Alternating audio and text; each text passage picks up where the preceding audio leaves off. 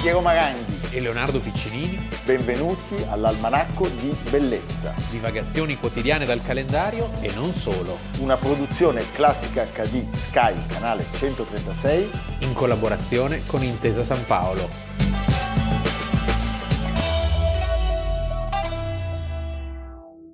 Almanacco di Bellezza, 25 giugno, Leonardo Piccinini. Piero Maranghi, Signore e signori, Franca Gavazzeni. Cioè, Eh, a- special guest. Cioè, noi abbiamo citato talmente tante volte Pino Gavazzeni che a un certo punto ci siamo sentiti in dovere Certo. di avere qui fisicamente Franca Gavazzeni. par sua moglie. condicio, par La condicio. Era mamma ora, di... era ora. era ora, Era non se ne ora, poteva insomma. più di questo Pino Un po' di Gavazzeni. giustizia. Campionessa mondiale di golf, di equitazione, Di sci anche, di sci. di sci e poi la più Vai. grande giocatrice di burraco Ah, è vero. eh, del L'unica nord roba che Italia, faccio, del nord praticamente. Italia E tifosa e dell'Atalanta. tifosissima della Dea. Forza Eh. Dea. Quindi forza Pinotto, noi oggi ah, ti abbiamo fatto... Ti abbiamo fregato. Ecco, sì, diciamolo, va bene. Inizia la puntata, evviva. Allora, Leonardo, parliamo di un fiume, un piccolo fiume che deve il suo nome alle pecore, eh, le pecore selvatiche, stiamo parlando di Little Big Horn, Nel Montana. piccolo grande corno, e in questo luogo, che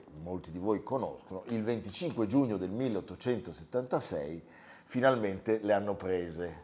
Sì. Che è una delle Custer. quello che noi chiamiamo il generale Custer, che in realtà credo fosse solo Era tenente colonnello, tenente colonnello. però era a capo del reggimento del settimo cavalleggeri. Parapapa, parapapa. No, quello era il generale lì. Era il generale Però Lee. senti, eh, arriva Lui si era fatto comunque notare durante eh, la guerra Di secessione. di secessione e quel giorno le comunità dei nativi, i Sioux, i Cheyenne e gli Arapao, che Sì. noi poi abbiamo conosciuto grazie allo sc- al disco meraviglioso degli Squallor, degli squallor. riescono a sconfiggere in maniera gravissima le truppe confederate. Oh. Dopo anni di soprusi E- e... no, dopo anni e e, prima violenze, cioè. di e- anni di soprusi, perché poi in realtà questa vittoria dei, dei nativi e di Pirro. provocherà una reazione sconsiderata da parte appunto Una dei- vendetta, tremenda vendetta. tremenda vendetta.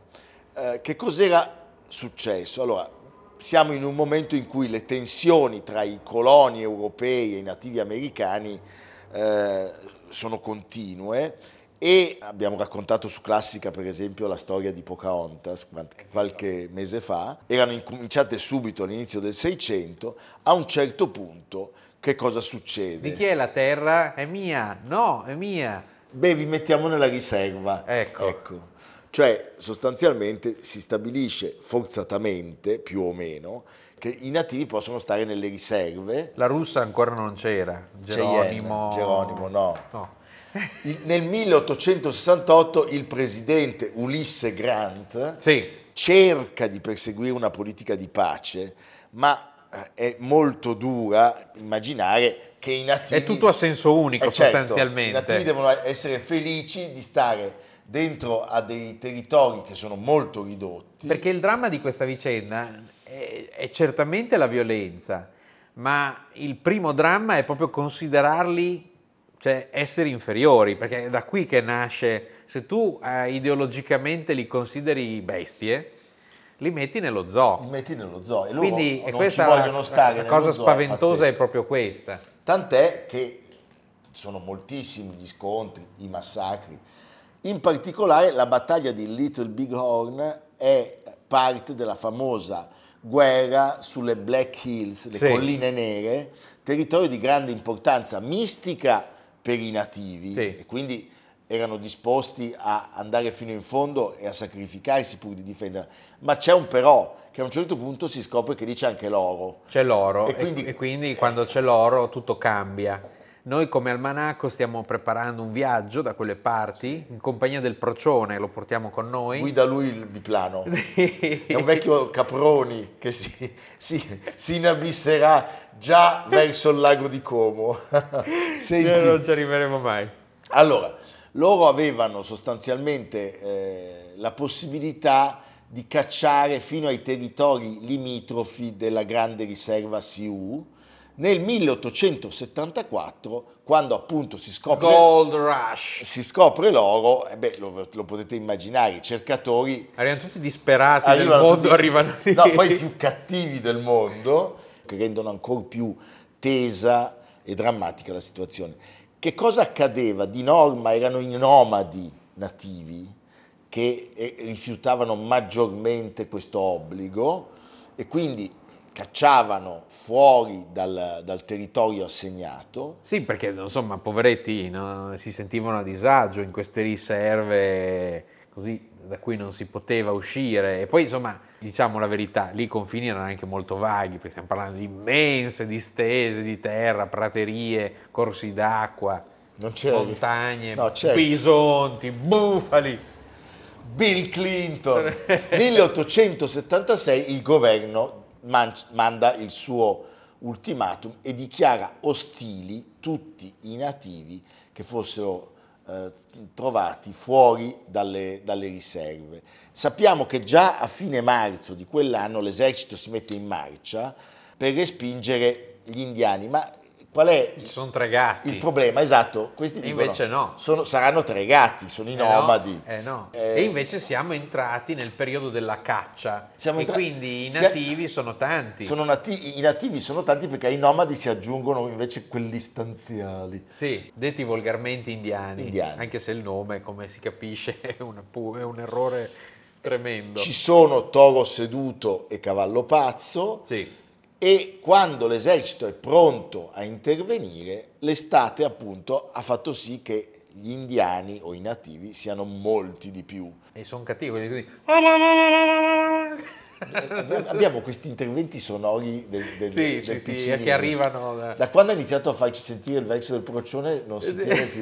Mi sto procionizzando. Adesso, adesso vi fa anche l'imitazione di Caster. Senti Leonardo, 21 giugno John Gibbon, colonnello e il generale, Alfred Terry, quest'ultimo accompagnato da George Armstrong Caster, Caster, eccolo appunto. il famoso Caster, si incontrano dove? dove sono i castori? I Yellowstone. Sul fiume Yellowstone. Perché vogliono organizzare a modo le operazioni. Si sa che Caster è un personaggio molto famoso, molto popolare, eroe della guerra civile. Ma è anche uno che fa di testa Fa sua. completamente È di testa sua. indisciplinato e non va per il è sottile. molto impetuoso. Allora, sapendo che i nativi si stanno radunando nella valle di Little Bighorn, Terry, che è il capo, manda Gibbon alla foce di questo fiume e gli ordina di risalirlo per schiacciare appunto la comunità dei nativi. E invece ordina a Caster di scendere. di scendere. Quindi gli chiude- vorrebbe chiuderli in una morsa sostanzialmente. L'ordine era quello di aspettare il ricongiungimento di Eh, queste due come è forze. giusto che sia. E Caster quindi avrebbe dovuto aspettare che la fanteria di Gibbon fosse posizionata. Dopo tre giorni di marcia, cosa succede? Che Caster incontra la pista indiana. Lì si farà aiutare poi dal solito infamone indiano che è passato con gli americani, quello che odora le orme nei Che film. non è Geronimo. Che non è Geronimo la Rossa. eh. E cosa succede? Invece di proseguire a sud, come ordinato, decide di seguirla. Sì. Un film clamoroso, uno Oh, dei eh. film più importanti del cinema americano degli anni 70. Piccolo grande uomo. Piccolo grande uomo, Arthur Penn, Dustin Hoffman. Hoffman, Faye Dunaway, Martin Balsam. Protagonista è appunto un bianco buono, bianco che è l'unico Ce sopravvissuto ne saranno bianco altri. poi della battaglia, no? E- Allora, all'alba del 25 giugno, Caster intravede l'accampamento indiano, ma non riesce, siccome la giornata non è nitida e per la via della lontananza, a comprenderne, diciamo, l'entità, a capire quanti loro siano. Anche la dimensione del villaggio non si capisce niente, c'è la nebbia, la nebbia. Lui decide di circondarlo, quindi spezza tutte le sue eh, soldataglie eh, in tre gruppi. Sì, diciamo, pensava di fare leva sull'effetto sorpresa. Uno di su, uno di giù, Sì. ma risbaglia anche qua. Sì, perché gli indiani la nebbia eh, la conoscevano bene, erano abituati a muoversi su quel terreno e Allora- quindi giocavano in casa. In teoria lui avrebbe dovuto aspettare, anche in questo caso, che eh, il villaggio fosse circondato. fosse accerchiato. Si dividono da una parte della riva Castere e dall'altra Rino, Marcus Rino. E poi c'è Bentin. E Bentin che dov- dovrebbe arrivare da, Sì. da- da- da sotto. Cosa accade? Accade che Rino attacca subito, perché gliel'aveva detto Castere, eh? Sì. ma i nativi invece di fuggire come loro immaginavano, rimangono fermi, contrattaccano Esatto. e costringono le truppe di Rino alla ritirata. A quel punto, quando Caster Castere... si accorge che il, eh, insomma, non sono tre gatti, sono No. tanti questi E- e qui- nativi. e qui arriva Giovanni Martini. Giovanni Martini, John Martin, chi era? Era un emigrato eh, di probabile origine campana, era uno dei quattro italiani che parteciparono alla battaglia. ex tamburino garibaldino nella campagna in Trentino e, Bezzecca. e ne- nel, nel 67 a Mentana, A Mentana. terza guerra di indipendenza. Pensate, questo Giovanni Martino, John Martin, sarà l'unico a sopravvivere di tutti i soldati del battaglione di, di Caster. Perché si salva? Perché lui viene eh, spedito a, a chiamare aiuto con la tromba, a chiamare... eh, i- i- E poi c'è il messaggio. e poi Caster scrive un biglietto a mano non fidandosi del- de- Bentin. dell'inglese di... Bentin, come on, big village, big quick, bring packs. PS, bring, Green packs. Pax. Cioè, arriva in fretta, Eh, sono tanti, daje. dai, perché qua ci ammazzano tutti. Eh. Allora, eh, che cosa succede? Gli ultimi movimenti di Caster e dei suoi soldati possono essere ricostruiti solo attraverso le sporadiche e molto vaghe testimonianze dei Certo. nativi, poiché eh, muoiono tutti sostanzialmente, e dalla Da quello che si è posizione trovato. delle cartucce, dei proiettili trovati anche durante delle ricerche archeologiche sul campo di battaglia. Non ci sono superstiti. Muoiono tutti, è un massacro.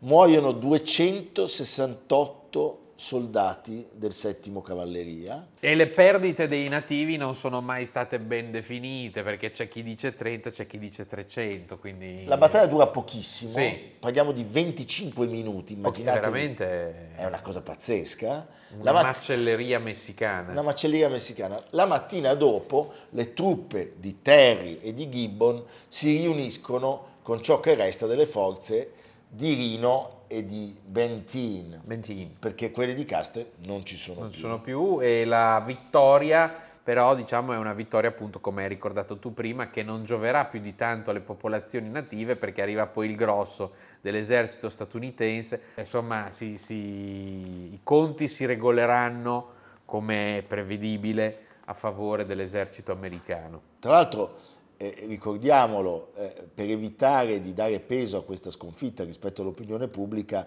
la figura eh, di Caster viene in qualche modo graziata dalla stampa, non, non gli viene addossata la responsabilità gravissima di questo, di questo fatto, del fatto che lui poi decida di, di- di fare di testa sua. Sono tutti con la C, c'è Cambron che è quello merd, Merd. a Waterloo, Caster, e sono proprio le figure... Cadoglio, No. Cadoglio non c'è, no, Pietro Cadoglio, no, Badoglio, hai ragione. La, la moglie Libbi Sì. lo fa diventare una sorta di eroe nazionale. Mio marito e gli indiani, oppure la vedova... alle- no. La vedova Allegra. La vedova Allegra. eh? No, lei, lei parla della- dell'ultima resistenza di Caster. Beh, insomma, poveri nativi, lasciatemi dire.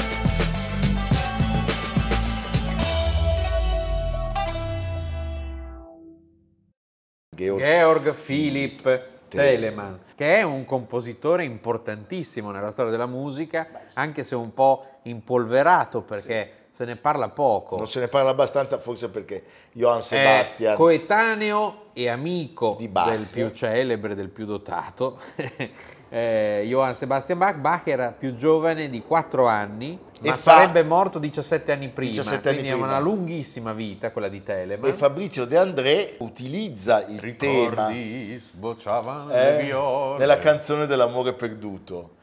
Allora, 1966 la melodia è quella del primo movimento del concerto in re maggiore, tromba, archi e e continuo. continuo.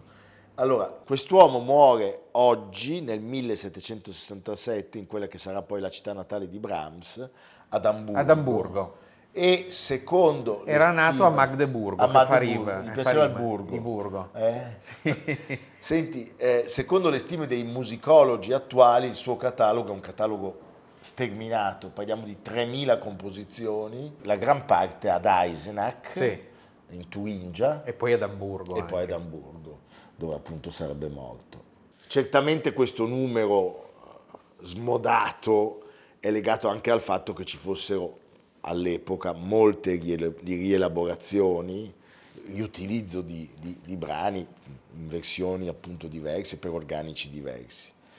Allora, però, indubbiamente parliamo di un grandissimo personaggio della storia della musica, è stato tra l'altro uno dei primi compositori, e questo è molto importante, a siglare accordi di pubblicazione esclusivi con gli editori. Quindi diciamo che tutti quelli che sono venuti dopo fino al nostro Peppino, Sì. Giuseppe Verdi, gli sono debitori. E certo. Eh? E Richard Strauss che Beh. addirittura ha perfezionato poi con una sorta di presiae. Sappiamo anche che la seconda moglie, Maria Textor, che gli era anche un po' infedele dalle Eh, vabbè. cronache, aveva anche il vizio del gioco. E quindi A un certo punto lui si ritrova senza un soldo. Eh. Cioè questa gli fa fuori il patrimonio e i suoi guadagni an- annuali si polverizzano. perché le spese e, e i ricavi non quadravano. Come- No, e cosa deve fare questo poveraccio? Deve chiedere soldi a prestito e poi comporre come un pazzo.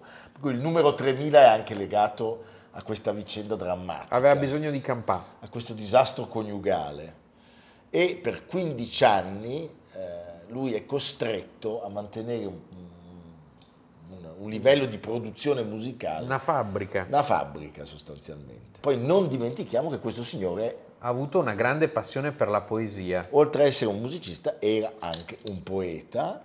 Alcuni dei suoi poemi sono stati raccolti in una, in una edizione intitolata Poesia nella Bassa Sassonia e quando muore Johann Sebastian Bach è lui che scrive l'eulogia funebre. Certo. Scrive anche dei testi per cantate di alcune delle sue 50-50 opere, tra cui l'Orpheus, che va in scena per la prima volta ad Amburgo nel 1726. Diciamo che la carriera di questo figlio del diacono della chiesa di Santo Spirito di Magdeburgo, Sì, un pastore evangelico.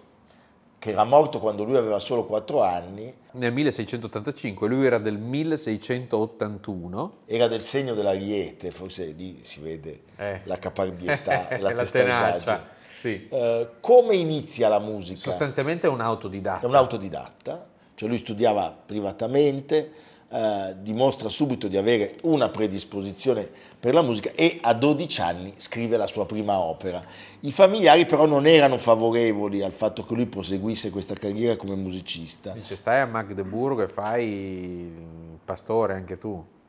però c'è una fortuna perché il rettore Sì. dell'istituto dove viene mandato a studiare Lo protegge. e gli permette di continuare a coltivare questa, questa sua passione. Ed è lì che diciamo impara molto a Hildesheim. Poi questo perfezionamento continuerà nelle altre tappe immediatamente successive, cioè Braunschweig, Hannover e dal 1701 a Lipsia. Certamente era dotatissimo e conosceva molto bene gli strumenti perché li suonava quasi tutti, cioè lui sapeva suonare l'oboe, il flauto, il violino, la viola da gamba, il cembalo, Eh, il un contrabbasso.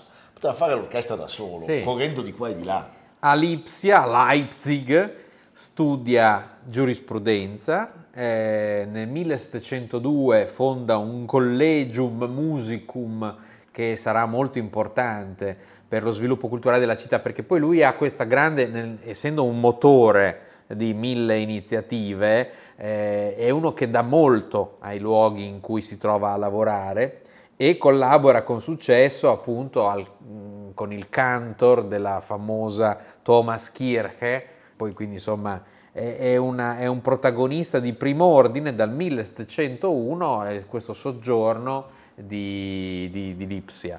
Purtroppo a un certo punto però col canto le cose vanno un po' meno bene e eh, la frattura con Johann Kunau lo porta a un allontanamento. Lui diventa a questo punto Kappelmeister. Kappelmeister del conte Promnitz di Sorau, Sorau che oggi è in Polonia. lì trova anche l'amore, Sì. perché il suo, il suo mecenate ha un- una moglie che è una dama di compagnia e Che è lui perfetta per Telemann. è anche figlia di un compositore, Vedi? è perfetta, Tutto- eh? Figlia d'arte. figlia d'arte. Nel 1708 appunto, Finalmente nella si- patria di Bach. di Bach Eisenach, da prima è Concertmeister e poi Kappelmeister, ma nel 711, sconvolto dalla scomparsa della prima moglie, non quella che giocava, quella di cui sopra, lui lascia di nuovo Eisenach e va dove? a Francoforte. Ricordiamo che nel periodo di Eisenach stringe molto l'amicizia con Bach, tant'è che eh, gli tenne a battesimo il figlio Carl Philipp Emanuel. Anche lui compositore ed era il suo figlioccio appunto. Esatto.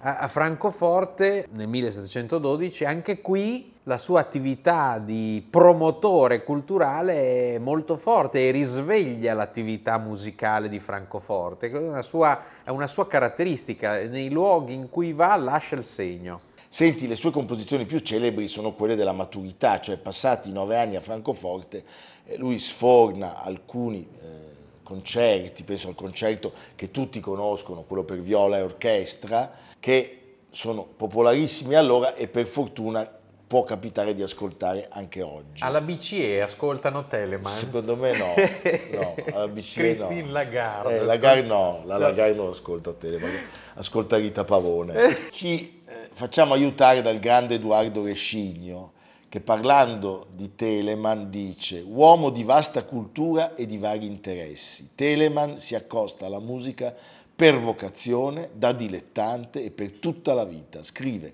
prevalentemente per i dilettanti, per farsi eseguire da altri appassionati, di cui conosce perfettamente i limiti e le preferenze, instaurando un vivo rapporto tra il compositore ed il suo pubblico. No, ma è un grandissimo. Questo è molto bello, È un trovo. grandissimo. Il nome farebbe pensare l'uomo della TV, Telemann.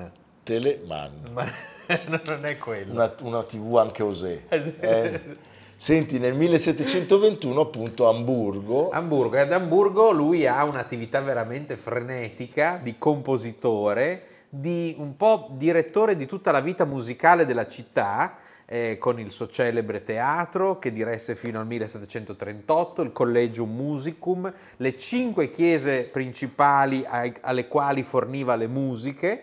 e, eh, ed è quello lì il momento in cui trova anche il tempo per incidere su rame le proprie musiche per la stampa. Quindi insomma è un momento eh, è felicissimo. un sacramento. Sì, è un eh? sac- Senti, a un certo punto arriva un invito da Lipsia perché è morto quello che era stato il suo nemico, il cantor. il cantor, e lui potrebbe sostituirlo, ma cosa succede? Ad Amburgo gli dicono ti diamo molti più soldi ma t- resti qui. Anche perché nel frattempo cosa succede? Che nel 1736 lui viene abbandonato dalla moglie. Quella, Quella- dispendiosa.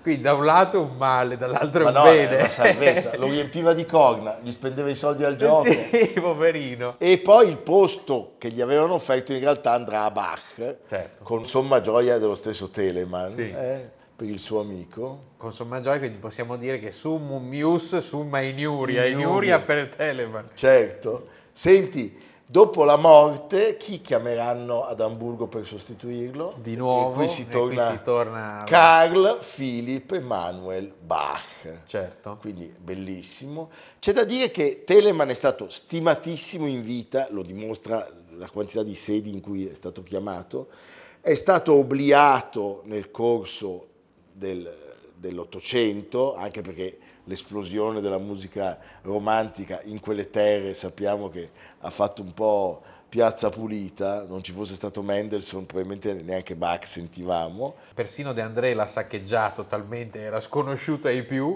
C'è da dire fortunatamente che invece dal Novecento in avanti e oggi sempre più si può avere occasione di sentirlo sia dal vivo o ci sono delle bellissime incisioni, Mai mulà. mai mollare, Eh, lunga vita, buona musica, tanta vita, speriamo. Va bene Leonardo, cosa facciamo? Facciamo gli auguri a due grandi personalità, il primo Alvaro Sisa, che oggi compie 90 anni. e che guarda l'almanacco. Che guarda l'almanacco, ne abbiamo tanto parlato, premio Pritzker nel 92, uno dei grandi rinnovatori dell'architettura moderna, tra l'altro, ecco, oltre ai luoghi dove potete vedere la sua opera, penso al Museo Madre a Napoli, alla Metropolitana di, di Napoli, in questi mesi anche a Venezia, perché lui ha allestito negli spazi dell'Abbazia di San Giorgio Maggiore il padiglione Vaticano Applausi. per la Biennale d'Architettura. Il secondo è Roberto Vecchioni, Beh. che compie 80 anni. Allora io suggerisco di sentire un frammento di Lucia San Siro Sì, sono e d'accordo. congedarci con Ci- questo. ci congediamo con- 1971. E Vecchio- Vai regia! E Vecchioni non è mai vecchio. Ecco.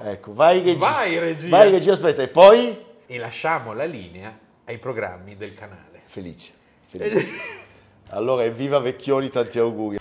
Almanacco di bellezza, a cura di Piero Maranghi e Leonardo Piccini. con Lucia Simioni, Samantha Chiodini, Silvia Corbetta, Jacopo Ghilardotti, Paolo Faroni, Stefano Puppini. Realizzato da Amerigo Daveri, Domenico Catano, Luigi Consolandi, Simone Manganello, Valentino Pupini. Una produzione classica HD, Sky Canale 136, in collaborazione con Intesa San Paolo.